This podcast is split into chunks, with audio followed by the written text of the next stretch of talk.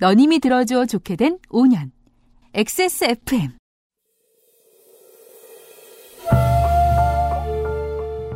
애니팡을 생각하면 이해하기 쉬운 방식, 쓰리매치 퍼즐 게임.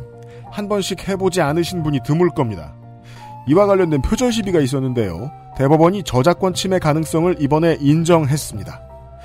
게임의 저작권은 아이디어부터일까요? 아이템까지일까요? 디자인까지일까요? 가장 중요한 고민거리는 그동안 인류가 이 문제에 대해서 고민이 너무 적었다는 걸 겁니다. 문학인이 흥미로운 사례 하나를 소개해드릴 텐데요. 오늘의 주인공은 테트리스입니다. 이천십구년 팔월 첫 금요일에 보내드리는 최장수 한국어 시사교양 팟캐스트 그것은 알기 싫답니다.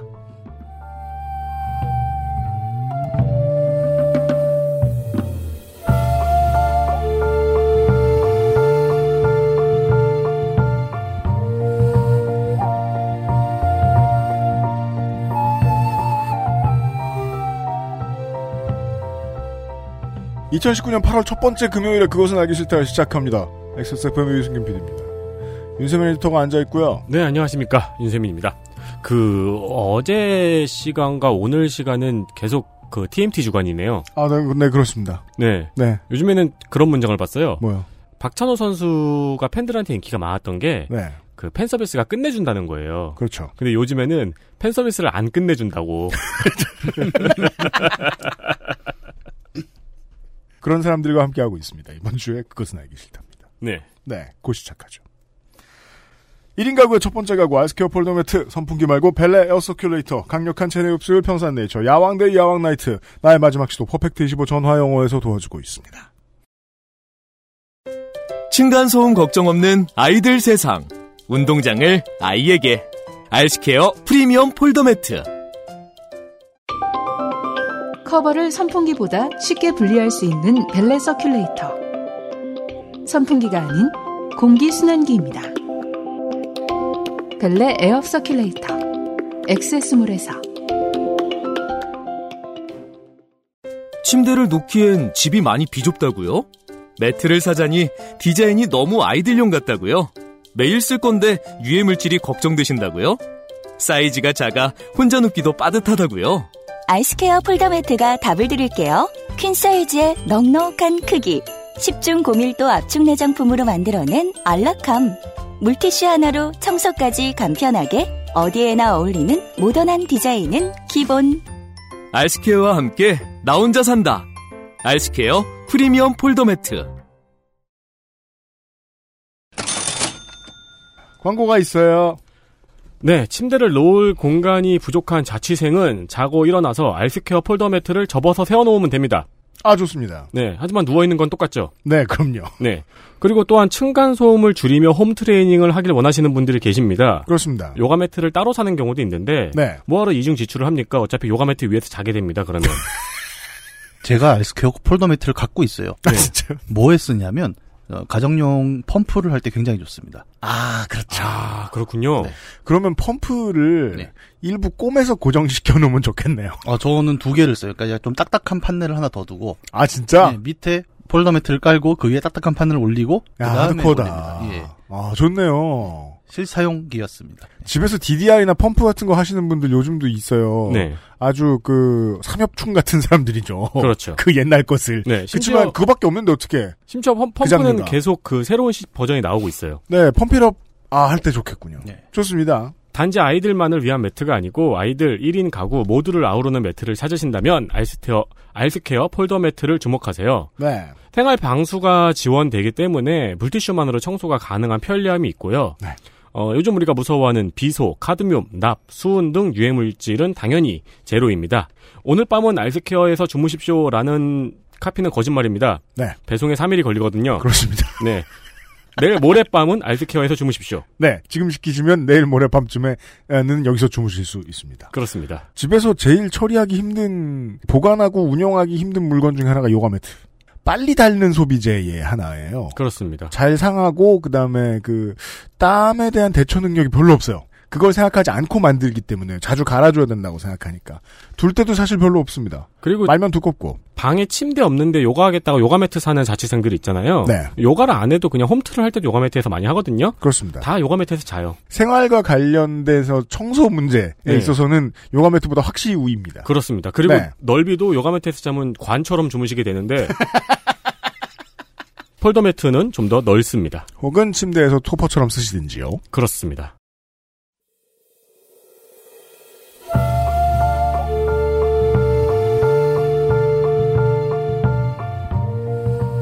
양서를 만나는 시간 팟캐문학관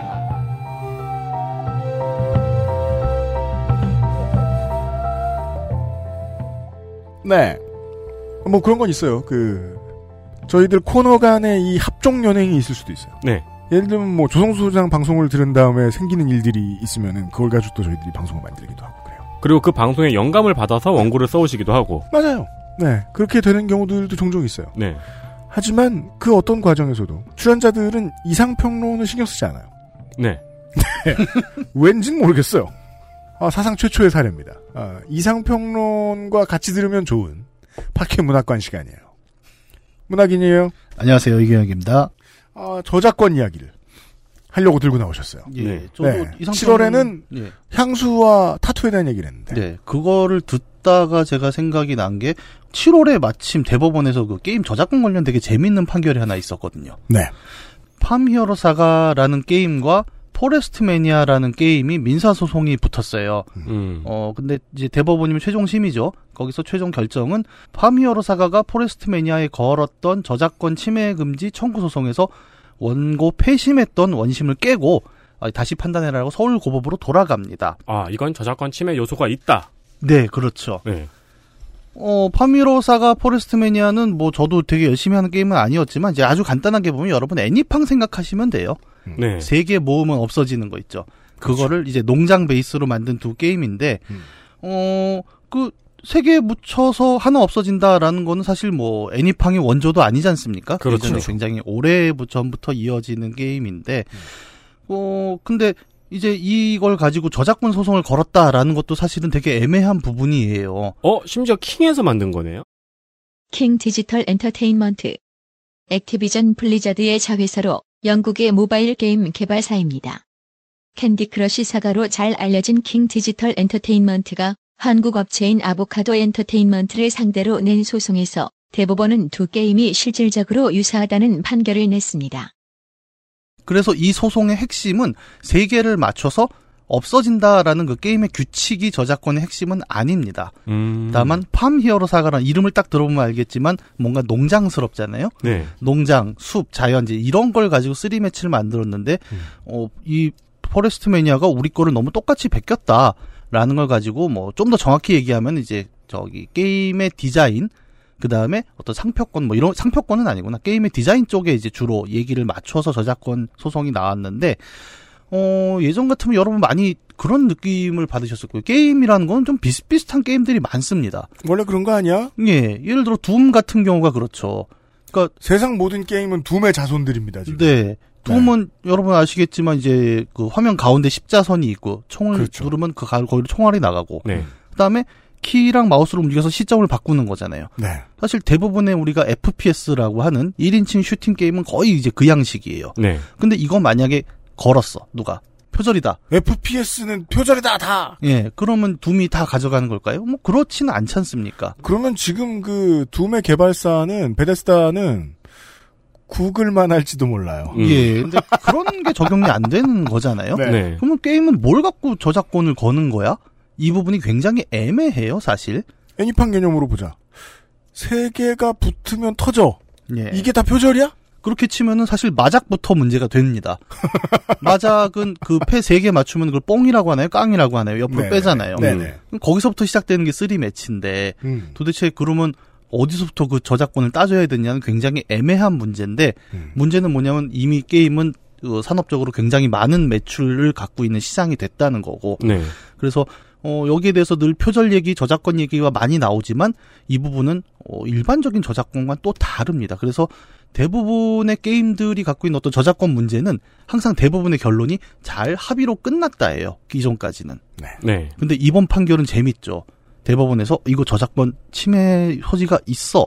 라고 얘기가 나오고 다시 고등법원으로 돌아갔잖아요. 그러니까 보통은 저작권 침해가 확정받기 전에 어떻게 약간 합의금 이렇게 해가지고 끝나죠. 네, 보통 다 그렇게 끝나는데 네. 어, 이 경우는 약간 특이합니다. 근데 왜 그러면 게임에서 그 아까 얘기했던 쓰리 매치 같은 사실 게임의 핵심은 그 규칙들이지 않습니까?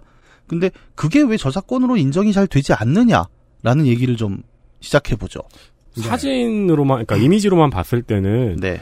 팜 히어로 사가에서 소송을 걸면 안 되고 주키퍼에서 소송을 걸어야 될 것 같은데 그 이미지라는 것도 조금 애매한 거예요. 그러니까 이미지라는 게 뭐 뒤에 더 설명을 하겠지만 규칙, 아이디어와 얼마나 달라붙어 있는가도 또 문제가 되거든요. 아... 예를 들어서 쓰리 매치라고 했을 때 결국 블록 세 개잖아요. 네. 그러면 이 블록 세 개를 디자인하는 거는 규, 아, 규칙 혹은 아이디어냐 아니면 완벽하게 독자적으로 표현할 수 있는 저작물이냐 또 얘기가 다른 거죠. 아... 네, 대법원의 그 판결문 일부를 좀 볼까요?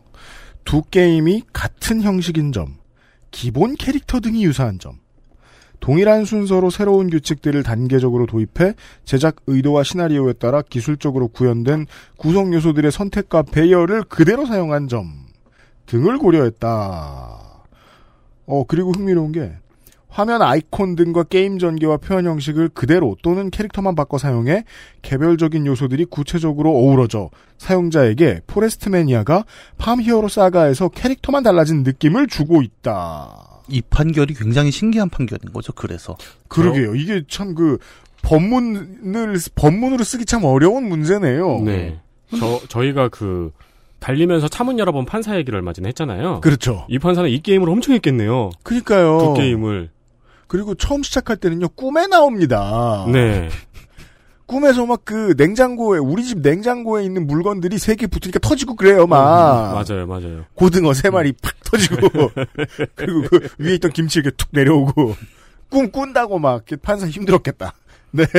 저 뭐냐, 판결문 쓰기 되게 어려웠겠다는 생각 들어요. 그러니까요. 저도 이번 판결 보고 되게 놀란 게 기존까지는 이런 식으로 판결이 나오지 않았고 아까 말씀드린 대로 네. 어떤 디자인, 캐릭터를 베꼈다, 음. 뭐 그래픽을 베꼈다 이제 이런 수준이었는데 이번 판결은 그런 의미에서 되게 전향적인 거죠. 음. 이게 왜 전향적이냐를 보려면 이제 저작권법에서 이야기하는 저작물이 뭔가를 좀 봐야 될 것 같습니다. 아, 네. 저작권법에서 이제 제이조 일항에 뭐라고 써 있냐? 저작물이란 인간의 사상 또는 감정을 표현한 창작물이다 라고 돼 있습니다. 창작물. 음. 말 그대로 만들어진 어떤 컨텐츠라고 표현을 해보죠. 네. 그것에 대한 권리를 보장을 하는 게 저작권법이죠. 여기서 제일 중요한 것은 이제 아이디어와 표현이 분리된다는 원칙이에요. 어, 예를 들어서 내가 이러이런 생각을 하고 있어 라는 건 아이디어고 음. 그것을 그림이든 글이든 영상이든 어떤 유통될 수 있는 뭔가의 컨텐츠라는 형식으로 표현된 게 저작물인데 아이디어 표현의 분리 원칙이라는 게 있습니다. 저작권법에는. 네. 그러면 그 아이디어에 대해서는 보호하지 않아요. 왜냐하면 저작권법이니까. 음. 생각 자체는 누구나 할 수 있고 다만 그 생각을 어떻게 표현하느냐 최종적 컨텐츠에서 어떻게 나오느냐가 다 달라지기 때문에 그 부분이 이제 저작권법의 보호 대상이 되는 겁니다. 어, 그, 나도 생각했는데 하면서 소송을 걸 순 없어요. 네, 그렇죠. 음. 아이디어에 대한 보호는 따로 있죠. 특허권이라는 게 따로 있습니다만, 음. 이제 특허까지 얘기하면은, 예, 오늘 분량이 한참 넘어갑니다. 그렇죠. 예, 그거는 네. 조금 자제하고, 이제, 현재까지 저작권법이 저작물만 다룬다라는 게 첫 번째 포인트. 그 다음에 이 두 번째 포인트는 저작물에서 아이디어와 표현은 분리된다라는 것이 현재 저작권법의 되게 기초적인 원리 중에 하나라는 거예요. 음. 근데 이 기준을 가지고, 이제, 디지털 게임을 얘기하고자 하면은, 어, 아까 얘기한 대로, 쓰리 매치 퍼즐, 세 개의 똑같은 패를 맞추면 없어진다. 네. 라는 이 규칙은 아이디어의 범주에 들어가는 거죠. 그렇기 네. 때문에, 아까 얘기한 대로 이번 판결에서도 세 개를 맞춰서 없어진다가 표절 혹은 저작권 침해의 대상은 아닙니다. 근데 그 판결들이 오랫동안 그렇게 해왔기 때문에, 예를 들어 예전에 여러분 유명한 오락실 게임, 그, 범버맨이라고 있죠? 아, 그렇죠. 예, 폭탄 이렇게 떨구고 블럭 터트려갖고 피하는 게임들이 온라인 게임에서 크레이지 아케이드 비앤비라고 네. 물풍선 터트리는 게임으로 바뀌었을 때 그렇죠. 많은 사람들 사실 두 게임 똑같다고 생각하고 실제로 소송이 있었죠. 네. 하지만 인정이 안 돼요. 왜? 그 게임 규칙은 아이디어이기 때문에. 음. 그래서 그 소송도 찾아보시면 예, 그냥 흐지부지 됩니다.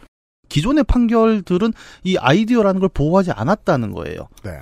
그게 이제 게임에서 그동안 있었던 저작권의 가장 어려운 점. 그러니까 아무리 새로운 아이디어가 나오더라도 아이디어 자체를 보호하는 법은 아니다라는 점이 게임 쪽 판결에서 늘 이제 지도 주도적인 흐름이었다는 겁니다. 그렇군요. 근데 이 원칙에서 예외가 드는 게 하나 있어요. 어떤 특정 게임은 아예 그 게임 규칙 자체를 어, 저작권을 가진 회사가 강하게 통제를 하고 그 게임의 규칙을 이용해서 나오는 게임들의 규칙 변형 혹은 디자인 변형까지도 다 자기네가 입김을 불어서 만들어내는 게임이 있습니다. 한국에서 이천 년대 초반에 뭐 땡게임이나 땡마블 등의 온라인 게임 사이트에서 오랫동안 활동하신 분들은 기억하는 게 하나 있어요. 고전 게임 테트리스가 한참 리뉴얼이 돼서 그런 온라인 게임에 쫙 퍼져갖고 네. 대전 테트리스 막 하고 아이템 나온 테트리스 하다가 싹 없어졌습니다. 네. 왜 없어졌을까요? 예, 테트리스의 저작권을 들고 있는 더 테트리스 컴퍼니가 니네 이거 돈을 내든지 내려라고 했기 때문입니다. 음. 테트리스는 지금까지 게임에서 그 아이디어가 저작권을 인정받지 않았던 관례의 되게 가장 거대한 예외인 거죠. 네. 그리고 이 저작권 얘기는 천구백팔십 년대부터 시작해서 구십 년대 말까지 이른 대장정이 굉장히 혼탁하고 정신없는 과정 속에서 만들어지고 있습니다. 그때 충격이 컸어요. 왜냐면 그때는 진짜 피시방 가면 다 테트리스 하고 있었을 때여가지고 네. 예. 전 국민이 하던 게임이 갑자기 없어졌죠. 예. 그리고 한 오 년인가 뒤에 다시 이제 저작권 문제를 해결하고 다시 서비스를 했었죠. 네. 음. 그래서 뭐 저작권 라이선스비를 낸 회사도 있었고 네. 그냥 내린 회사도 있었고 뭐 사실은 그 게임이나 이런 프로그래밍을 할 때 이제 기초적인 알고리즘 연습으로 테트리스 문제 같은 건 많이 나와요. 그 웹 뒤져보면은 정말 그 에이치티엠엘 코드만으로도 테트리스를 기본적으로 만들 수 있는 정도로 로직이 복잡하고 어려운 건 아닙니다. 네, 메모장에 코딩한 다음에 그거 그 열면은 테트리스 되더라고요. 네, 하지만 그렇게 해서 그냥 쓰는 건 괜찮은데 약간 뭐 디즈니 같다고 해야 될까요? 만약에 상업용으로 돌려갔을 때 테트리스 컴퍼니가 얘기를 듣게 되면 바로 들어오는 거죠. 음. 처음에 코딩 가르치면 팔, 구십 년대에 가장 먼저 만들어보라고 시켰던 게 사과 먹는 벌레였어요. 네. 예. 네. 뭘 먹으면 한 칸씩 늘어나는 벌레. 네. 네. 테트리스도 그런 것 중에 하나잖아요. 일반인 누구나 창작에 기여할 수, 창작에 가담할 수 있을 정도로 쉬운 별것 아닌 음. 기술로만 놓고 보면 그건데 보호를 온 나라의 법원으로부터 받고 있다면 뭐가 보호받는 걸까? 예. 네. 그 얘기를 이제 하기 위해서는 테트리스의 초기 역사 이야기부터 한번 쭉 훑어볼 필요가 있겠죠. 테트리스는 천구백팔십사 년에 나오고 소련에서 만들어집니다. 생각보다 오래 안 됐군요. 네, 아니 뭐 게임 역사 자체가 뭐 그렇죠. 네. 얼마 길진 않으니까요. 네. 알렉세이 파지노프라는 소련의 이제 엔지니어가 처음 만든 이 게임의 뭐 디테일을 제가 지금 설명드릴 필요는 없겠죠. 이건 다 아시는 거니까. 네. 어, 근데 저작권 얘기를 하는데 테트리스인데 소련이다라는 건 좀 재밌습니다. 소련은 공산주의 국가였고 예. 어떤 사적 소유가 인정이 안 되는 사회였죠. 예. 그런데 그런 회사에서 나온 게임이 이렇게 저작권 때문에 수십 년을 싸우게 되는 이야기는 좀 흥미로워요. 음. 어, 그 테트리스가 이제 그 테트리스 컴퍼니라는 이름을 아까 잠깐 말씀드린 대로 최종적으로 그 저작권을 들고 회사가 세워지는 과정까지의 이야기들을 이제 시작해 보려고 합니다. 최초의 테트리스가 만들어졌고 소련에서 그 소련 과학 아카데미 이런 데서 거기 근무하던 직원이었죠. 이 사람 연구원. 네. 어, 분명히 쉬는 시간에 만들었을 겁니다. 보통 예, 사무원들은 앉아갖고 일하라고 시키면 딴짓을 한 반 정도 하죠. 네. 그렇죠. 그 딴짓의 과정 속에서 만들어진 게 이제 테트리스고 테트리스는 이제 처음에 동국 그 소련에서 만들어졌기 때문에 일단 동국권 전체에 디스켓 복사로 퍼지기 시작을 해요. 처음에 피씨 아. 버전이니까. 음. 그래서 헝가리에 있는 개발자들이 야 이거 재밌다 하고 자기네도 막 비슷하게 만들어보고 와. 그래서 그걸 하다가 마침 헝가리 출신으로 영국으로 망명했던 정치인 출신의 개발자 로버트 스타인이라는 사람이 있는데 이 사람이 부다페스트의 컴퓨터 과학연구소에 놀러 갔다가 예. 오, 그 게임을 본 거예요. 예. 근데 이미 영국서 영국으로 넘어간 사람이죠. 예, 자본주의적 시각으로 봅니다. 아 이거 장사된다. 음. 그래서 자본주의적 시각이라는 건 하나는 이제 돈이 된다는 걸 보고 하나는 두 번째는 자본주의 체제가 어떤 지적재산권, 콘텐츠를 보호하는 방식을 알고 있다는 거거든요. 네. 그래서 보고 무슨 생각을 하느냐. 자기가 만들어서 팔 생각이 아니라 이 라이센스를 팔자라는 생각을 해요. 그렇죠. 이거는 자본주의 사회에서는 내가 처음 본 사람이다. 네, 그렇죠. 네. 내가 콜럼버스다. 네. 그래서 이 게임에 이제 시판을 들고 가서 영국과 미국의 두 회사에 팔아요. 영국에는 미러소프트, 미국에는 스펙트럼 홀로바이트. 요 두 회사에 파는데 이제 둘 다 어, 영국의 미러 그룹이란, 미러는 아실 거예요. 영국의 그 유명한 저거 미디어죠, 신문 미디어.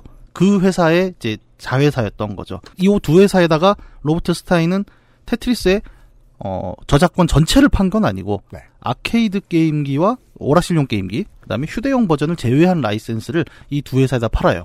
예. 네. 근데 사실은 그렇잖아요. 자기가 이 게임의 저작, 원저작자는 소련에 있잖아요, 사실. 근데 그런 걸 모르고 그냥 헝가리에서 보더니, 야, 내가 이런 게임 라이센스를 들고 있는데, 이걸 사다 게임을 만들어보라고 장사를 음. 한 거예요. 첫 스텝이 꼬였습니다. 아, 그러면 소련권에 있던 나라에서 이 테트리스를 미리 신나게 했던 사람들은 되게 황당하겠네요. 예, 근데 당시에는 이제 철의 장막이라고 해서 네. 그 동서 간의 교류가 그렇게 두텁진 않았기 때문에 음. 소련은 좀 뒤늦게 알았죠, 이 사실을. 예. 그 뒤늦게 한 얘기는 저희가 좀 이따 한번 해드릴 거예요. 어쨌든 이 사람은 먼저 라이센스를 팔고 약간 이런 마인드였던 거예요. 아니, 나중에 내가 소련 가서 뭐 다시 컨택을 하든지 하지 뭐. 예. 예. 그러니까 일종의 봉이 김선달 같은 거죠. 네. 그러니까 저작권 분야에. 일단은 판다. 그리고 뭐 법적으로 문제가 되면 내가 소련 가서 사면 되지. 어떻게 배짱이 대단하네요. 예, 네. 어, 사업은 이렇게 하는 건가? 잘 모르겠습니다만. 어 일단은 팔았는데 문제는 이 팔아넘긴 미러소프트와 스펙트럼 홀로바이트의 테트리스 제작이 시작이 됐고 굉장한 인기를 끌어요. 안 한, 그럴 수 없어요. 예, 한국에서 팔, 구십 년대에 피씨로 테트리스를 해보신 분들은. 예. 스펙트럼 홀로바이트 사이 디스켓 버전 테트리스를 엄청 하셨어요. 음. 그게 뭐냐면 스테이지 뒤에 이렇게 크게 뭐 우주비행사 그림 나오고 뭐 크렘린 공 나오고 맞아요, 하는 맞아요. 그게 이제 스펙트럼 홀로바이트 사이의 테트리스고 네. 여러분이 오락실에서 많이 했던 그 춤추는 아저씨 나오는 테트리스는 여러분의 두뇌 어딘가에서 지금 들리고 있는 그 음악 따따따따라다 네. 그거는 아타리 테트리스인데 그건 이제 좀 뒤에 나옵니다. 네. 근데 그 스펙트럼 홀로바이트의 테트리스에도 크렘린 네. 공이 나와요? 네. 근데 이게 그러면 이 사람들은 이게 소련 거라는 걸 알고 있었나 보네요. 알고 있었죠. 그러니까 이제 로버트 스타인이 그 다시 소련에 가서 내가 재협상을 하겠다고 얘기를 하는 거잖아요. 네, 네. 그러니까 이미 알고 있었고 다만 라이센스를 뒤늦게 팔아놓고 구하러 갔다. 뭐 이런 거 사실 사고도 많잖아요. 이런 거. 그러니까 며칠 안에 와요. 뭐 이런 거. 아, 네. 네. 짜장면 시켰는데 아 출발했어요. 아 메뉴를 바꾸려고요. 아 바꾸세요. 맞아. 출발했어요. 아 짬뽕 뭐 탕수육도 시키려고 네. 그랬는데 그러면 어 정말요? 이러면서 네, 약간 그런 느낌이라고 보시면 되겠습니다. 어쨌든 이제 테트리스 진짜 라이센스를 구매를 해야겠죠. 로버트 스타인은 생각보다 잘 팔렸고 근데 좀 지지부진해요. 왜냐 소련 입장에서는 이제 어 이 자본주의 녀석들이 우리 게임을 가지고 장사를 저렇게 해? 그렇죠. 근데 돈이 좀 되는 걸 봤거든요. 공산주의는 사적 소유만 금지될 뿐이지 돈을 버는 것은 또 다른 문제입니다. 그럼요. 그래서 엘로그라는 조직이 있어요. 소련에는 이 아까 얘기했던 그 알렉세이 파지노프가 근무하던 회사의 이름입니다. 소련 과학기술 아카데미 뭐 이런 이름의 약자예요. 제가 러시아 문자는 잘 못 읽습니다. 예. 여기서 이제 해외 라이센스 협상권을 정리를 하자라고 해서 그 아, 감독 관으로 알렉산더 알렉신코라는 사람이 예. 이 우리가 우리 조국이 만든 테트리스의 저작권을 우리가 관리해야 된다라고 해서 로버트 스타인과 계약을 하기 시작합니다. 음. 이때 저 계약이 천구백팔십팔 년에 이루어지게 되는데 음, 계약 내용은 아주 간단히 정리하면 다음 것 같아요. 서구에서 이미 게임 나왔지 않느냐. 네. 오케이, 그거 우리가 인정할게. 음. 어, 우리가 라이센스 판 걸로 인정을 하고 그 다음에 하나 더 권리 주는 거는 너희가 로버트 스타인이 테트리스라는 거를 컴퓨터에서 또, 또 다른 버전으로 만들 수 있는 라이선스까지를 주겠다라고 계약을 해요. 음. 문제는 뭐냐면 이 공산주의자들은 자본주의의 천병인 저작권 계약 이런 걸 잘 모릅니다.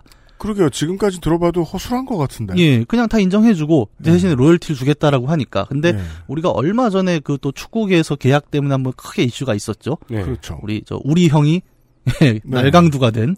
그렇죠. 예, 그 사례도 마찬가지인데 계약이 이렇게 면밀하게 되지 않았던 거예요. 그래서 여기 보면은 사실 그런 사건 되게 흔한 일인데. 네. 제가 그 이번 주에 그 얘기를 안 했으니까 그, 그 얘기 잠깐 하면 팀과 선수의 계약이 있을 것이고 팀이 다른 프로모터들과 저 맺는 계약이 있을 텐데 네. 그 두 개의 계약의 연계성에 대해서 아주 구체적으로 상술해 놓지 않은 계약서들이 되게 많아요. 음. 그러면 언제나 저런 일이 생길 수 있어요.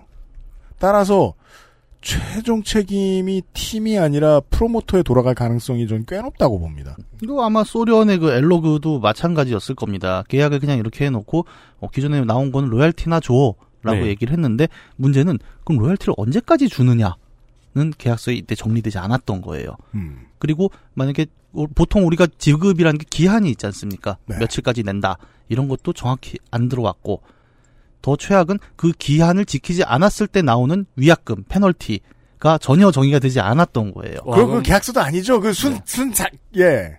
기한을 지키지 않을 시에는, 하고 그 뒤에가 블랭크인 거죠? 네, 그렇죠. 뭐, 계약을 지키지 않을 시에는 딸기 케이크를 먹는다. 뭐 이렇게 네, 되는 네, 거잖아요. 그렇죠. 네. 근데 언제까지도 안 써 있어. 예. 그렇게 해놓고 일단 그럼 딸기 케이크도 안 먹어. 네. 그거라도 먹어야지. 네. 소련 입장에서는 뭐 저작권 이런 걸 이렇게 많이 다루는 국가가 아니다 보니까 네. 어쨌든 저거는 이제 우리 거라고 하고 그냥 빠져버린 거죠. 아, 어수룩한 공산주의자. 네. 그 여기까지 어쨌든 계약은 됐고 로버트 스타인은 이제 더 이상 대동강물을 판 게 아니라 실제 대동강물을 구해 온 건 됐죠. 그렇습니다. 예. 근데 문제는 이제 똑같은 짓을 어 로버트 스타인으로부터 사간 회사들도 다 하기 시작을 했다는 거예요. 아. 먼저 미러소프트, 영국의 미러소프트는 어, 로버트 스타인한테 사온 권리를 아타리에게 또 팔아넘깁니다. 네. 어, 로버, 근데 문제는 이때 팔아넘길 때는 아까 로버트 스타인이 아케이드 게임, 오락실 게임기와 휴대용 게임기 라이선스는 확보를 못했다고 제가 말씀을 드렸잖아요. 네. 근데 미러소프트는 아타리한테 그 권리를 팔았어요. 그렇죠. 어, 자기한테 없는 권리를 팔았네요. 네. 그러니까 애초에 권리도 가짜인데, 네. 심지어 없는 게 계속 팔리기 시작을 합니다. 네. 이 팔십 년대 저작권이라는 게 또 엉망이었나 봐요. 음, 이렇게 보면. 예, 예, 예. 그, 아. 근데 이제 로버트 스타인이, 어? 그거 아직 없는데? 근데 곧 돼요. 약간 또 예. 짬뽕도 시키실래요? 예. 곧 돼요. 예. 곧 돼요 하고 이제 아타리한테는 아 이거 곧 된대. 이러고 판 거예요. 아. 정신은 하나도 없습니다. 아. 근데 이걸 사간 아타리는 또 뭘 했냐? 음. 그러면 우리는 북미의 아케이드, 북미 오락실에 놓을 테트리스를 만들 거야. 네. 거기에 사략을 집중해. 네. 그래서 일본 건 우리가 신경 안 써. 야, 그거는 세가한테 팔아라고. 일본 오락실 테트리스는 세가가 라이선스를 사갑니다. 어허... 아니 로버트 스타인은 뒤늦게 대동강물을 퍼왔는데 예. 퍼오기 전에 가짜 대동강물이 지금 일본까지 팔려나갔네요. 파생상품이 된 거죠 거의. 그러네요. 자 이렇게 난리가 난 상황에서 또 다른 맥락이 하나 나오는 게 천구백팔십팔 년 어, 비피에스라는 게임사의 헨크 로저스라는 아저씨는 그 박람회에서 스펙트럼 홀로바이트가 만든 테트리스를 딱 보고 야 이거 북미에서 아까 흥행했다 그랬잖아요. 이거를 일본에 갖다 팔아야겠다. 왜냐면 이제 이 비피에스라는 회사는 일본이랑 미국에 걸쳐있던 게임 회사였거든요. 네. 그래서 이걸 팔아야지. 근데 제작 역량은 없어요. 음. 그래서 뭘 하냐면 닌텐도를 컨택을 합니다.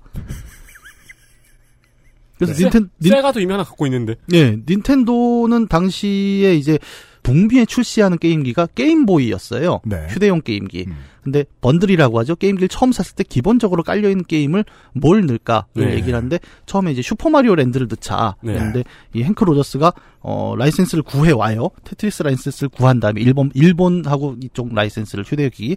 휴대용 기기인데 마리오는 너무 연령대가 낮지 않느냐. 이 테트리스는 전 연령이 커버가 가능한 게임이다. 예. 이걸 넣자. 그래서 닌텐도가 그럼 네가 라이센스를 구해와.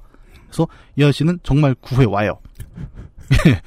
스펙트럼 홀로바이트 미, 북미 게임 회사에서 테트리스의 어, 일본 내 플로피 디스크 게임 그다음에 비디오 게임 라이센스를 사와요. 이 헨크 로저스가. 근데 음. 소련에서 사온 게 아닙니다. 그렇죠. 예, 미국의 스펙트럼 홀로바이트에서 사와요. 예. 지금 정신이 하나도 없죠. 가만히 있자. 그러면은 맨 처음에 그 로버트란 사람이 네. 양쪽에 팔았어요. 미러랑 네. 스펙트럼에 팔았어요. 네. 그 미러는 그거를 세가에 팔았고 아타리에 팔고 아, 아타리에 팔고 아타리가 그걸 세가에 팔았고 네. 스펙트럼은 그걸 닌텐도에 판 거네요. 네 그렇게 됐죠. 네. 예. 둘 다 허구의 저작권을. 예. 근데 스펙트럼사의 직원 하나가 이제 자기네도 어쨌든 영국에서 미러소프트에서 사왔으니까 거기다 전화해서 어 우리 이번에 이거 저기 또 비피에스에 팔 거예요 닌텐도에니까 어? 그거 우리가 아타리에 팔았는데요? 이제 이렇게 된 거죠. 아니 일본에 파는 권리인데 그럼 아타리랑 닌텐도가 같이 가는 건가? 이게 말이 안 되잖아요. 네. 그래서 어 헨크 로저스한테 다시 연락을 합니다. 그래서 어 미안한데 이거 아타리가 벌써 샀대. 근데 대신에 플로피 디스크 파는 니네가 갖고 있는 게 맞아. 이렇게 얘기를 하는 거죠. 근데 그게 무슨 의미예요? 그래서 어 헨크 로저스가 그러면 아타리에 얘기를 해봐야겠다. 난 이거를 그 게임보이에 넣어야겠어. 네. 근데 아타리는 뭐 아타 아까 얘기했잖아요. 아타리는 안 갖고 있어요. 세가한테 팔았거든. 일본판. 세가에 또 컨택을 합니다. 근데 이런저런 복잡한 협상을 통해서 최종적으로 테트리스의 컴퓨터 버전, 그 다음에 당시 이제 패미컴이라고 있었죠. 네. 닌텐도의 그 가정용 게임기 버전에 대한 라이센스를 최종적으로 획득을 하고 천구백팔십팔 년 십일월에 피씨 버전 테트리스 그리고 그 다음 달에 패미컴 테트리스가 출시를 하면서 히트를 치기 시작을 하죠. 네. 그게 이제 닌텐도의 테트리스 역사. 그러니까 지금 보면 아타리도 만들고 네. 세가도 만들고 닌텐도도 만들고 다 만드는 거예요. 다 자기가 라이센스를 갖고 있다고 생각을 하고. 아니 정리가 되세요 좀? 처음부터 거의 불법적인 요소가 가득하게 유통이 되고 있었다. 자본주의 시장에서. 네. 그걸 알아챈 어수룩한 공산주의자들이 와서 우리도 끼워주시라요. 네. 해서 계약서를 써줬는데 그 계약서는 거의 휴지 같은 계약서였다. 네. 쓸모없는 계약서였다. 음. 그 쓸모없는 계약서를 근거로 자신감을 확보한 이 자본주의 사기꾼들이 서로서로 서로 팔기 시작했다. 네. 이거죠? 네. 네. 이게 이 요파시 용어로 엉망진창. 음. 정리됐습니다. 엑스에스에프엠입니다.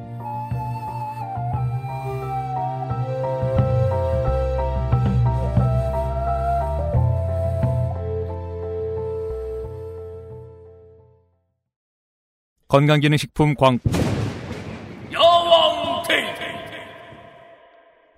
좀 빨리 나오신 여왕 나이트 체내 흡수율을 높인 농축콩상 여왕 테이테 평산네이처의 건강기능식품 광고입니다. 자체 교사 자격시험을 통과한 선생님들만 수업을 진행하고 적은 학생 수를 유지해 수업의 질이 떨어지지 않는 전화영어 Perfect 이십오.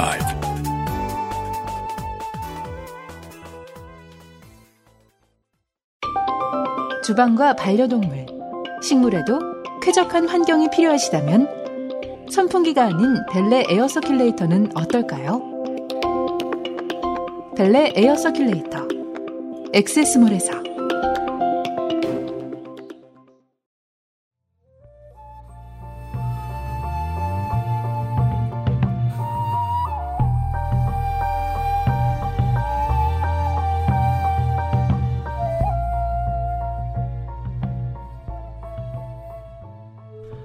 그래서 헨크 로저스는 이 아사리 판을 보고 이제 이런저런 라이센스 구한 게 사실 되게 어려웠잖아요. 그리고 최종적으로 닌텐도가 하고 싶어한 건 휴대용 게임기에 테트리스를 넣는 거였는데 네. 그렇죠. 자기가 결과적으로 보니 휴대용 게임기 이거 라이센스는 못 구한 것 같고 근데 누구한테 구해야 되는지도 모르겠다. 그러다가 아싸리 그러면 원천을 가자. 그리고 마침내 소련에 컨택을 하기 시작을 합니다. 아. 음. 그리고 소련을 컨택을 해서 그 엘로그라는 단체를 만난 거예요. 네. 근데 이 자리에서 어, 오케이 그래 그래 라이센스 팔자. 근데 그 자리에서 자리 딱 꺼내줘. 일본에서 지금 판매되고 있는 가정용 게임기 테트리스 팩을 보여줬더니 네. 소련에서 우리 이건 허락한 적이 없는데? 소련에서는 그리고 과학기술이 이렇게까지 발전을 했었나? 아... 우리가 우주에 사람을 보내봤지만 음. 근데 왜냐하면 이제 이걸 보여준 이유는 헨크 로저스는 그게 다 진짜 라이센스인 줄 알고 보여준 거예요. 그렇죠. 그러니까, 어, 야 니네 거 되게 유행이야 보여줬더니 동무 우리는 이런 걸 판 적이 없습니다. 이래버린 거죠. 음. 그래서 아 마침내 헨크 로저스가 깨달은 거예요. 야, 이 판이 전부 대동강물이었구나. 아... 그렇다면 여기서 주도권을 줄 수 있는 방법이 하나 더 떠오릅니다. 이 사람은. 네. 그래서 그 준비를 하기 시작을 하죠. 뭔데요? 아까 얘기한 대로 소련은 계약서를 엉망으로 썼습니다. 최초의 서구권에 파는 라이센스를. 음. 어 그래서 헨크 로저스의 도움을 받은 소련 엘로그는 로버트 스타인을 다시 불러요. 음. 근데 로버트 스타인도 아까 얘기한 대로 휴대용 기기 그 다음에 아케이드 기기 요거에 대한 라이센스는 더 사고 싶어 했으니까 네. 너 마침 잘 됐다 다시 와라 하면서 따집니다. 음. 저번에 계약서가 너무 엉망이었으니까 좀 부차를 넣자. 니네 왜 이렇게 로얄티 안 주냐. 음. 그래서 로얄티 미지급과 아까 제가 얘기한 대로 그 미납시의 페널티 이런 게 이만큼 적혀있는 거. 그 다음에 그 밑에 조그맣게 여기서 컴퓨터에 대한 권리를 줬다 그랬죠. 아까 컴퓨터 예. 게임에. 그러면 컴퓨터란 키보드, 모니터 뭐 디스크 장치 이런 것들로 구성되어 있는 기기 전반을 말한다라는 두 개의 규정이 핵심인 부차 계약을 제시합니다. 드디어 변호사를 데리고 와서 계약서를 쓰는군요. 이걸 헨크 로저스가 도운 거예요. 미국의 네. 변호사가. 네. 음, 음. 근데 이제 로버트 스타인은 부가 계약을 봤는데 의도를 알아야 될 거 아닙니까? 네. 근데 딱 자기가 호텔방에 갖고 와서 계속 검토를 해요. 음. 뭘 원하는 거지? 근데 이제 계속 소련에서 연락이 온 거죠. 로열티 왜 안 줘? 로열티 왜 안 줘? 씨, 그럼 아 계약서에 그렇게 뭐 언제까지 내라고 쓰 내가 써놨냐?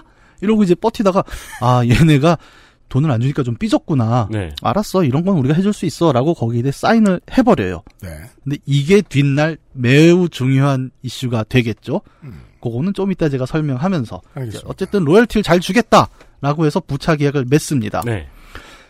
어 한편 이제 아까 얘기한 영국의 미러소프트도 이제 아까 얘기한 대로 지금 아케이드 휴대용 게임기에 대한 라이센스가 굉장히 중요해진 시기였으니까 예. 이거를 또 어, 엘로그에 컨택을 해요 소련에. 음. 소련이 또 부릅니다. 어 와라. 근데 우리가 저번에 그 헨크 로저스라는 애를 만났는데 걔가 일본에서 이런 팩을 보여줬다? 이러고 까요. 음. 그랬더니 아, 할 말 없네. 이거는 우리가 저작권 없이 만든 게 글로 또 넘어간 거네. 이건 불법 맞아요? 라고 인정을 합니다. 아타리에서요? 아, 아니요. 저 미러소프트. 아, 미러소프트에서요? 네. 예. 순간적인 침묵이 이어지죠. 예, 할 말이 없죠. 아. 자기네가 판 거였으니까. 어, 챙겼다. 아, 음. 저거구나. 엄마가 너 이거 뭐야 하면서 야한 책 그렇죠. 보여줘서. 그러면 아무리 빠른 얍삽한 자식이라도 음. 한 삼 초는 가만히 있습니다. 그렇죠. 네. 그러면 어, 이 라이센스 우리가 다시 제한권을 줄게. 일주일 네. 안에 재응차를 해라. 음. 라고 얘기를 했는데 어, 재밌게도 미러소프트는 여기서 재응차를 하지 않아요. 어, 예. 그럴까요? 그 기록은 제가 못 찾았습니다. 어허. 뭐 여러 가지 이유가 있었을 수는 있겠는데 어쨌든 네. 뭐 크게 생각하지 않았던 모양이에요. 그럴 수도 있을 것 같고. 그런 과정에 아까 얘기한 헨크 로저스를 필두로 한 닌텐도는 이제 변호사와를 대동해서 네. 소련에 다시 보내서 막대한 개런티를 포함해서 닌텐도 테트리스의 어, 가정용 게임기 의 라이선스를 획득을 하고요. 아, 소련 쪽에 더 많은 돈을 지급하는 대신에 네.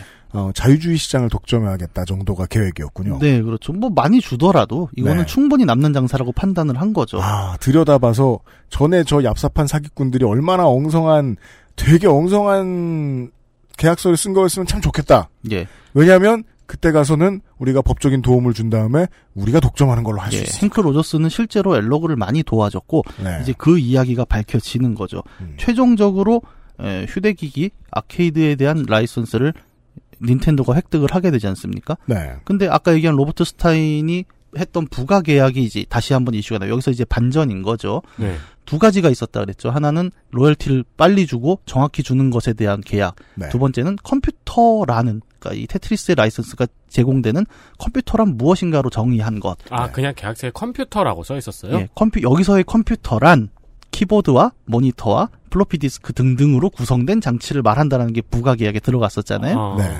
어. 만약에 그런 거 안 써놨으면은, 저, 영국 쪽 변호사들이, 법, 법정에 갔을 때는, 그렇게 항, 항, 저, 그렇게 항변했겠죠. 아니다, 영국에서는 저항 두 개 이상만 들어가 있으면 컴퓨터다. 예, 그렇게 그렇죠. 얘기할 수 있었다는 아니다, 거잖아요. 한국에서는 이명박이 컴퓨터다. 예.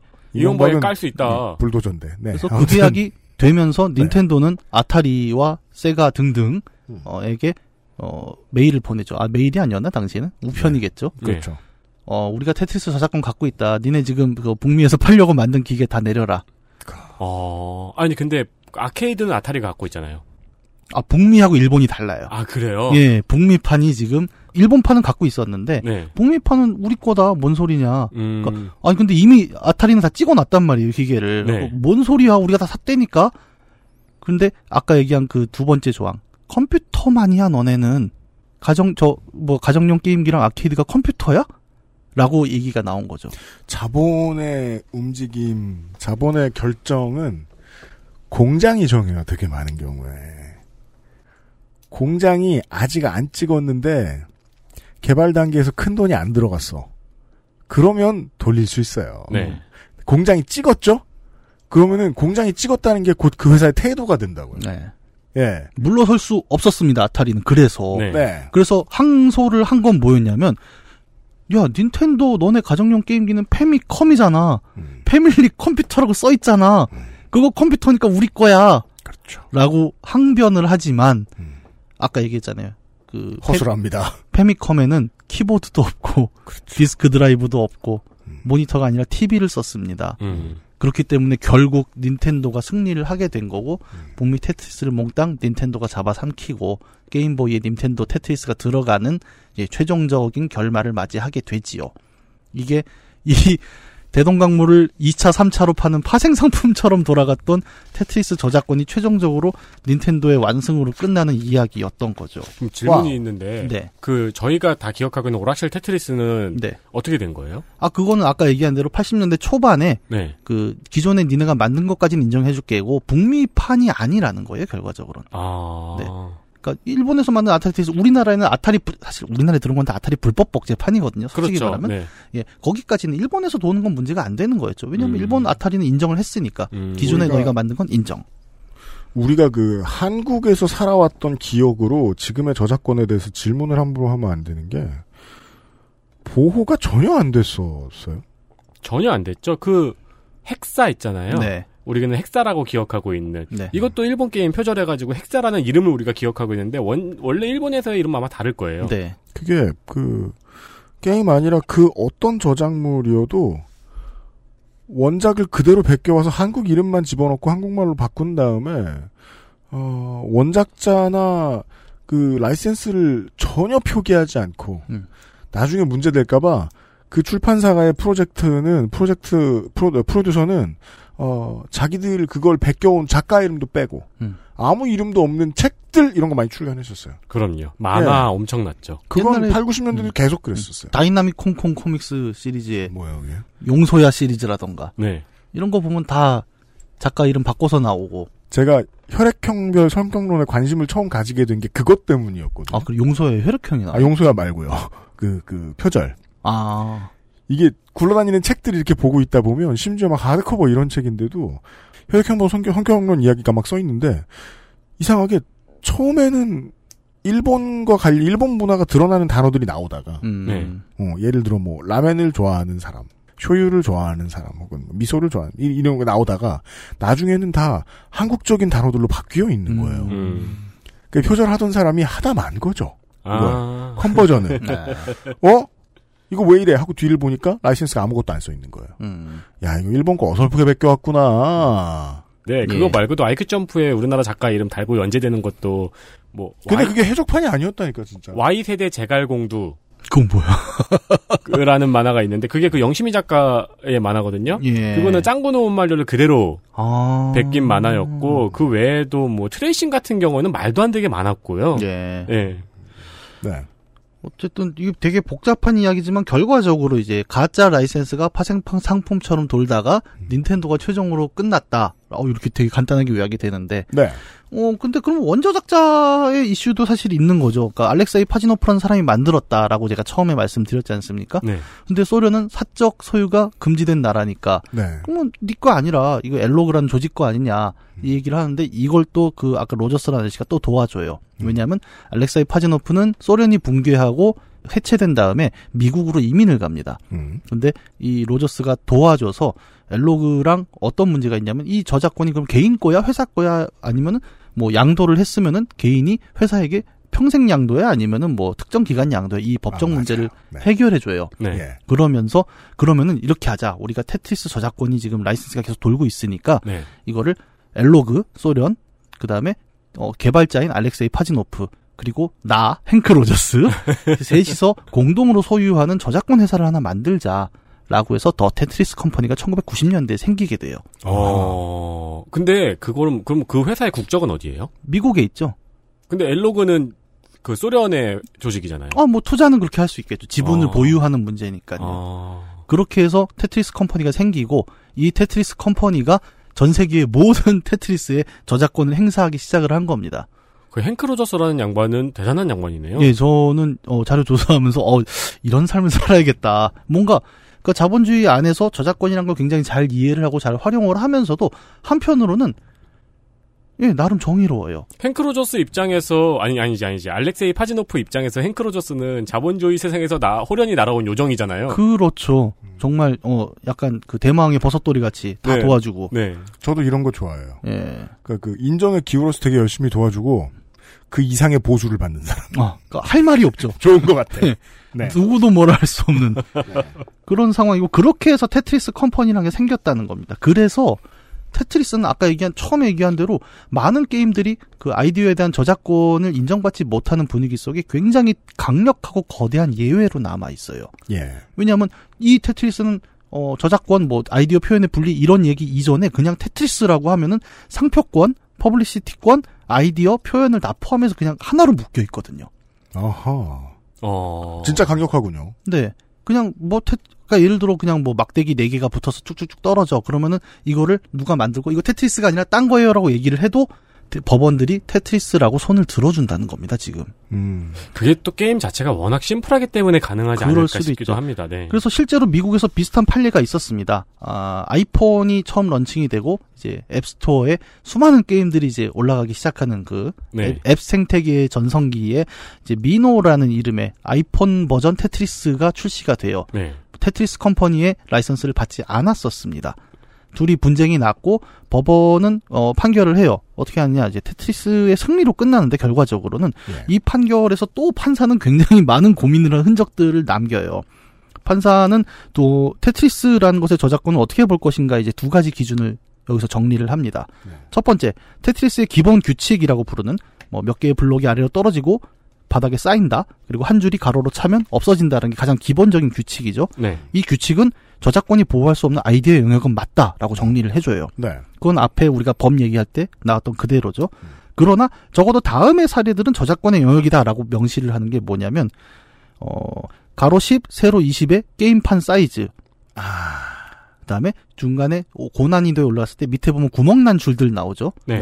예, 그 구멍난 줄이 나오는 부분. 아, 레벨 올라갈 때 이빨 빠진 줄 나오는 거. 네. 예. 그리고 조각을 떨어뜨렸을 때 이 블럭이 어디에 떨어진다는 걸 이렇게 고스트라고 해요. 네. 하얗게 라인을 잡아주는 그 고스트의 존재. 음. 그다음에 다음 조각, 넥스트 조각이 뭐다를 표시해주는 인디케이터. 그렇죠. 요런 것들. 그다음에 각각의 조각이 쌓였을 때 같은 줄과 색상이 맞춰지는 요런 것들은 아이디어의 문제가 아니라 표현의 문제이기 때문에 저작권의 범주에 들어간다라고 정리를 해줍니다. 어, 그 테트리미노의 모양이 다르다면요?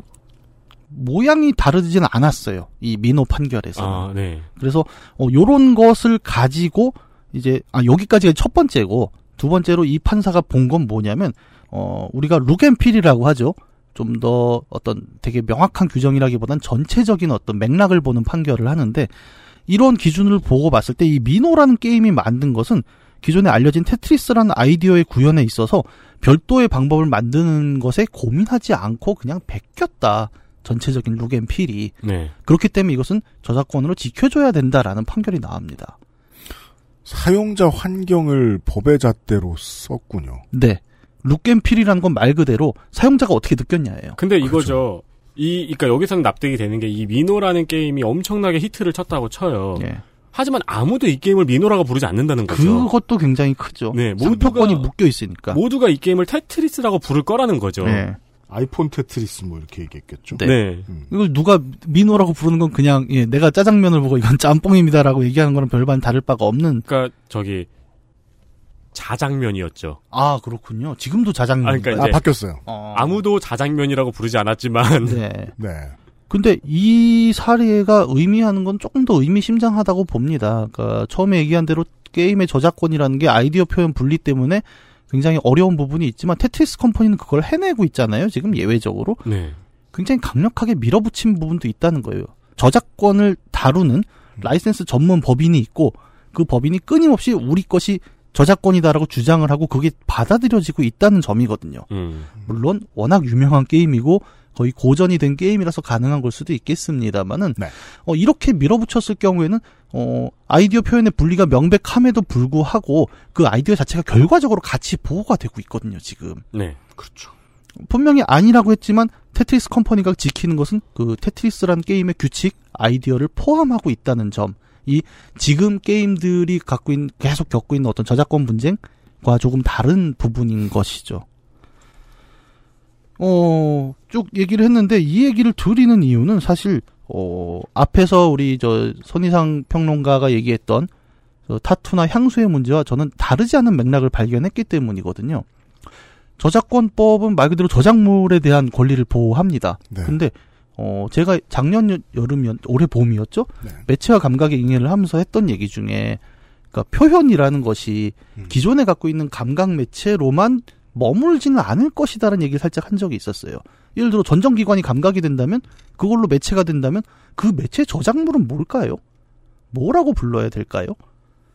근데, 우리가 사는 세계는 계속 뭔가 매체가 발전을 하고 있다는 거고. 어우, 판사 고생스러워. 이게 우, 요즘의 주제, 이슈 중에 하나예요. 그러니까 네. 그, 전정기관을 하, 사용하는 게임들이 생깁니다. 음. 있산, 있잖아요. 네. 그럼 그걸 한참 써야 됩니다. 저 판사들. 네. 그게 그 나이에 할 게 아니거든. 예. 예. 그리고는 판결문 쓸 때 그 고민을 하겠죠. 네. 아, 지금 주위의 시선은 이게 뭐 장난이지 저작권이야 이러고 있는데 나는 이걸 어떻게 판결해야 될까. 음. 음.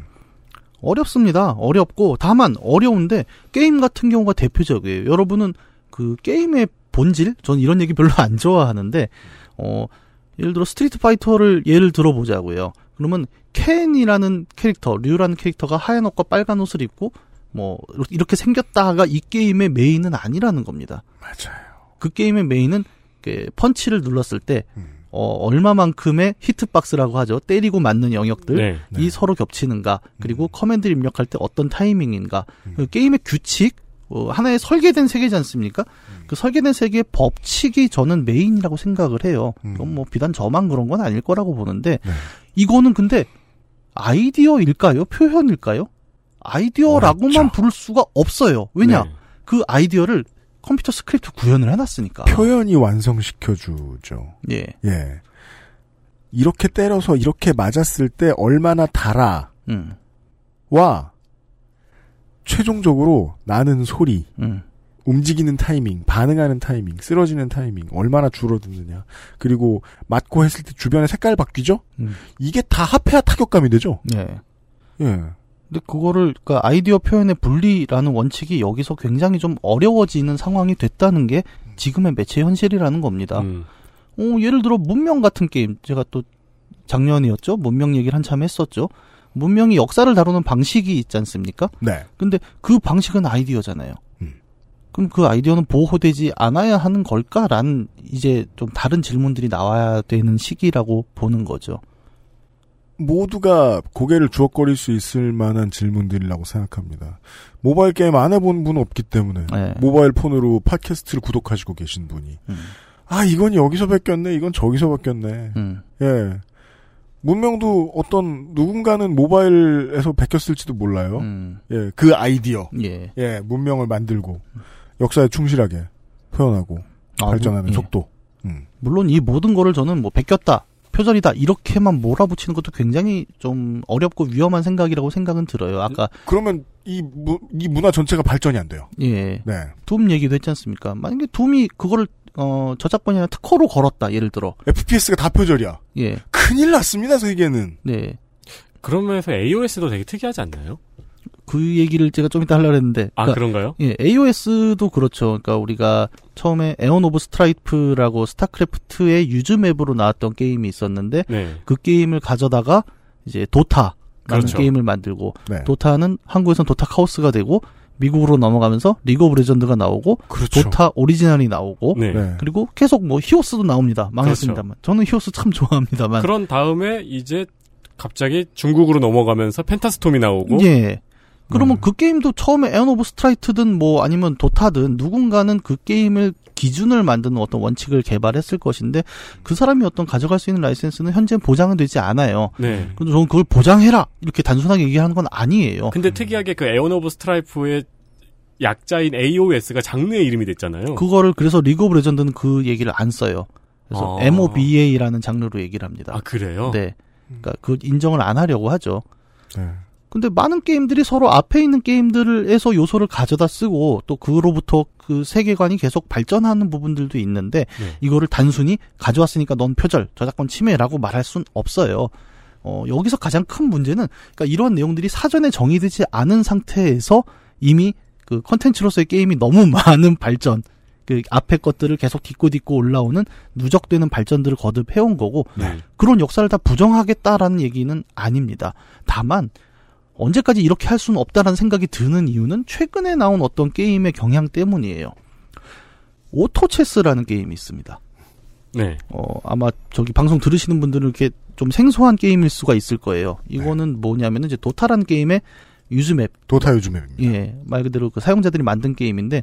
그 아. 유즈맵은 정말 영어, 그러니까 에이오에스 장르 얘기해줬는데 영원할 거예요. 네. 자식들이 계속 나올 거예요. 네. 아, 그러니까 부모가 누구인지 분명히 알 수 있는 자식들. 스타크래프트 유즈맵은 뭐 요새 저거 마피아 게임도 하고 막. 그래 맞아요. 예, 야인시대 게임도 하고 그러는데. 테트리스도 해요. 네. 네. 예. 그 오토체스라는 게임이 대응행을 해요. 이거는 게임을 간단히 설명을 드리면 네. 그러니까 체스판 위에다가 그 여러 개의 말들을 놓는데 네. 뭐 체스처럼 움직이진 않지만 음. 그 말들이 자동 전투를 합니다. 매 라운드마다. 그렇죠. 근데 이걸 강력하게 만들려면 다음 말을 뽑아야 돼요. 라운드가 끝날 때마다. 네. 근데 똑같은 말 세 개를 뽑으면 레벨이 올라갑니다. 음. 그 마장 룰을 많이 가져온 게임이긴 한데 해보면 굉장히 몰입도가 있어요. 아, 그렇습니다. 네, 저도 한참 정신없이 하다가 네. 이 게임이 흥행을 하니까 도타에서 정규 버전으로 만들자. 음. 언더로드라는 게임이 나오고 네. 이거를 리그 오브 레전드가 받아서 전략적 팀 전투라고 아. 롤의 하위 모드를 이번에 런칭을 또 했어요. 예. 그러면서 원래 있던 유즈맵도 그대로 있고 음. 그리고 모바일 게임에서도 막 도타 오리진 뭐 오토체스 오리지널 막 이렇게 계속 나오기 시작을 합니다. 네. 사람들의 반응이 이건 좀 도를 넘지 않았냐. 음. 아니 뭐 만들어진 게임을 그대로 갖다 쓰는 게 어딨냐라는 반응들이 나오고 있고 네. 이제는 그래서 야, 이렇게 가져가는 거를 그냥 참작했다라고 봐야 돼? 라는 이슈들이 나오기 시작을 했다는 거죠.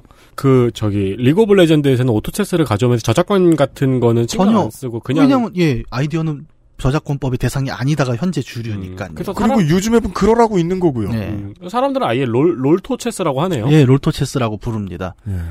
그런 상황이에요. 근데 이제 사람들이 이제는 그러니까 어, 이 정도까지 가는 건 너무하지 않아라는 입장들이 나오기 시작을 했고, 근데 이게 이제 해묵은 이슈긴 한데, 네. 어, 다시 한번 우리가 이야기를 해볼 시기는 됐다라는 것이 적어도 오토체스 시리즈의 여러 회사들의 출시를 보면서 요즘 다시 올라오고 있는 이슈이긴 한 거죠. 음. 언제까지 이거를 저작권의 바깥에 둘 수 있을까? 뭐, 정답을 지금 우리가 얘기할 수는 없겠지만, 어, 아까 얘기한 대로 계속 다른 매체, 다른 표현의 양식들이 나오는 와중에 컨텐츠, 혹은 저작물이라고 부르는 것이 어 아까 아이디어와 표현의 분리라는 대원칙의 하에서 돌아가고 있었는데 네. 그 대원칙 자체도 완전히 검토 불가능한 것만은 아니지 않는가? 라는 질문이 이제 우리 시대에 한 번 더 있어야 된다고 생각을 하는 거죠. 네, 알겠습니다. 뭐 저는 법학자는 아닙니다. 그래서 이 저작권법하고 특허법을 이번에 보면서 어, 내가 이걸 끝까지 팔 순 없겠구나라는 생각은 했어요. 그래서 여기서 어떤 법적인 이슈를 던진다기보다는 어, 적어도 어, 디지털 콘텐츠 새로운 매체를 다루는 입장에서는 이거는 어, 법학자들이 어떻게 얘기하는지도 한번 같이 얘기를 해봐야겠다. 그렇죠. 이제는 예, 다음 시대에는 또 다른 법이 또 나와서 이 세팅을 만져줘야 될 테니까요. 음. 그런 맥락에서 손이상님의 방송을 듣다가 테트리스 네. 얘기가 떠오른 거죠. 네. 그래서 콜 오브 듀티는 그냥 배틀그라운드의 배틀로얄 시스템을 자기 게임에 그냥 적용할 수 있는 거군요. 배틀그라운드의 배틀로얄도 그러니까 되게 탁월하고 기존에 없었다고 하지만 에이치 원 재선에서 먼저 나오긴 하지만 배틀로얄이라는 방식을 처음 만든 사람의 아이디어가 재정적 이득이 되기는 어렵죠. 네. 마, 모든 게임들이 다 배틀로얄 때니까 다 배틀로얄 만드는 거니까요. 그러니까요. 근데 예. 그게 전부 다 저작권이랑 상관없이 그냥 만들 수 있는 거군요. 예. 근데 이거를 만약에 보호를 하지 않은 지금 같은 방식으로 된다면은 그러니까 되게 저는 안타까운 거는 누가 그러면 재밌고 새롭고 창의적인 규칙으로 새 게임을 만들려고 하겠냐는 거죠. 그렇죠. 내가 기껏 만들었어. 예를 들어 이번에 오토체스 얘기를 잠깐 했지만 처음 그걸 만든 사람들은 롤토체스가 가져가는 이익에 비해서 무엇을 벌었을까요? 아주 자본주의적으로 생각을 한다면 네. 음. 그런 것들이 보호가 되지 않는다면 아주 냉정하게 말하면 음, 그냥 그 국산 모바일 게임 같은 그러니까 하나의 시리즈가 떴을 때 더 많은 돈을 들여서 마케팅과 그래픽, 디자인에 돈을 붓고 그리고 그 가장 유행한 게임을 그대로 따라 만드는 어떤 시장의 동일화 현상들이 계속 좀 자극이 될 거다. 음. 법적인 문제만 살살 피하는. 예. 물론 그 와중에도 이제 인디게임 같은 데서는 계속 창의적인 게임을 만들려고 하고는 있긴 한데 네. 그것이 그러니까 결국 우리는 자본주의 세계를 살고 있는데 음. 어떤 시장의 측면에서 가치를 보호받지 못한다면 언제까지 그 개인의 창의성에만 기댈 것인가? 그리고 그렇게 놔뒀을 때 시장은 어디로 흘러갈 것인가를 얘기를 한다면 이 문제를 과거보다 어 조금 더 한 발짝 더 나간 매체 방식 안에서 좀 새롭게 사고할 필요는 있다. 뭐 정답은 모르겠지만 그 정도의 질문은 가능하지 않을까? 저는 그렇게 생각해요. 네. 네. 지난 두 번의 이상평론하고 이게 그 오늘의 이야기가 같은 지점은 여기입니다. 무조건 따라했으니 나쁘다도 아니에요. 절대 아니에요. 우리 왜 그 나성인하고도 얘기했잖아요. 어떤 상표를 막 똑같이 따다 왔어요. 어, 모노그램을 똑같이 따다 왔어요. 네. 해체라는 아이디어를 새로 담았잖아요. 그래서 소비자들은 그게 새로운 거라는 걸 알아. 근데 옛날에 법원은, 데꼈었네! 쓰지 마! 라고 했단 말이에요. 법원이 잘못된 판결을 내렸다는 거 알고 있어요. 그래서 베끼는 게 잘못, 무조건 잘못된 거다. 이런 얘기를 하고 싶은 게 아니라 세상이 변했는데 시스템이 못 따라가는 중이다. 음. 라는 것만큼은 분명히 반성해야 되겠다라는 점. 네. 아니 어떤 남의 오리지널을 쏘다가 새로운 오리지널을 만들 수 있죠 얼마든지. 근데 이게 세상이 방관하면 사기꾼들이 들어올 거 아니에요? 음. 예, 예, 예, 예, 예. 그 생각은 듭니다. 예. 네. 요즘 또 모바일 게임 단순한 거 가끔씩 붙들고 있는 건 정서에 도움이 되니까 아무 생각 안 할 때. 음. 하고 있으면은 그 사람들이 엄청 싫어하는 모바일 게임들 광고를 꼭 봐야 되는 때가 있습니다. 예. 그 원수같이 싫어하시는 분들 많을 거예요. 청취자 여러분들 중에. 네. 무슨 게임인지도 아실 거예요. 네. 막 왕대는 놈? 디스커스팅. 네. 근데 요새 그것도 있잖아. 아 미친 세라핌. 뭐야 어, 그게? 뭐, 저게 뭐야 저거. 아, 그 한국말을 어설프게 하는 네. 외국인이 광고하는. 네. 아이... 나 그거 하도 봐서 외웠다니까. 아, 아이들... 아 삼성. 네, 네. 아, 아이들 히어로즈인가? 이런 건 재미없어. 막 이러면서. 음. 그 왜 개발 회사에 계셔보았던 분들이 더 부정적으로 생각하실 텐데 게임을 순전히 창의적으로만 만드는 곳이 없다. 다 저런 식으로 하는 거다. 그래서 더 환멸을 느끼고 막 이러시는 분들도 계실 텐데 그 노동자들이 자부심을 갖고 일하려면 어떻게 해야 될까? 저는 사법체계가 빨리 따라가야 되지 않나 이걸. 빨리 공부해야 되지 않나. 네. 이런 생각이 듭니다. 엑스에스에프엠입니다.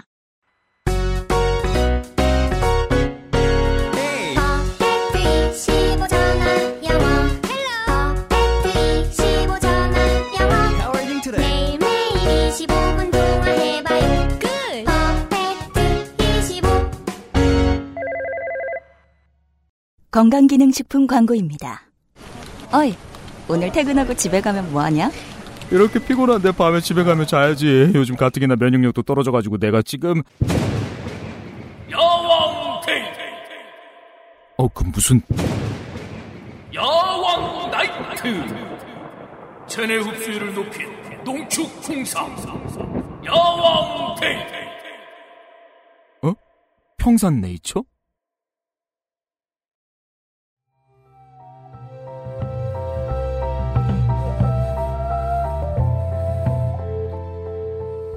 실제로 저는 그 게임 되게 좋아하시는 그 판사님을 한 분 아는데 네. 이분은 울티마 온라인부터 시작했고 되게 유명 네임드 유저인데 지금 이제 판사로 계시는데 음. 이분이 가끔 게임 연구 쪽에 하는 얘기가 네. 니네가 연구를 빨리 많이 해놔야 음. 그거를 뭐 판례를 가져갈 때 인용을 좀 한다. 음. 근데 왜 그런 거 연구가 안 되냐 그래서 되게 부끄러운 적들이 있었어요. 아. 그러니까 그분들도 어. 법학 하시는 분들도 관심이 없는 건 아닙니다. 다만 이제 법이 뭐 모든 걸 다 다뤄야 되는 분야인데 음. 각각의 분야에서 쌓인 것들을 이제 딛고 가야 되는 거잖아요. 그렇죠. 네, 사실은 그런 면에서 이제 제가 좀 반성을 해야 되는 부분은 있겠죠. 음. 네. 법은 세상이 시끄러워지는 걸 원래 좋아한다고 저는 믿습니다. 누가 자꾸 시끄럽게 굴어줘야 판례가 남으니까. 음. 판례가 많이 남으면 지금 한국은 사실 지금 한국의 게임 업계는 좋을 게 없긴 한데. 그래도 판례가 많이 남으면 공정한 경쟁에 조금이라도 가까워지지 않을까 생각해 봅니다. 음. 이런 얘기였습니다. 네. 문학인 수고하셨고요. 네. 네, 저희들도 여기까지 하고 뭘로 갈까 합니다. 저희들은 내일 이 시간에 삼십 일간의 지방의회 일주 마지막 시간으로 다시 인사를 드리도록 하겠습니다. 유승균 피디하고 윤세민 리터였고요. 내일 다시 뵙죠. 주말까지 안녕히. 네, 감사합니다. 엑스에스에프엠입니다. I, D, W, K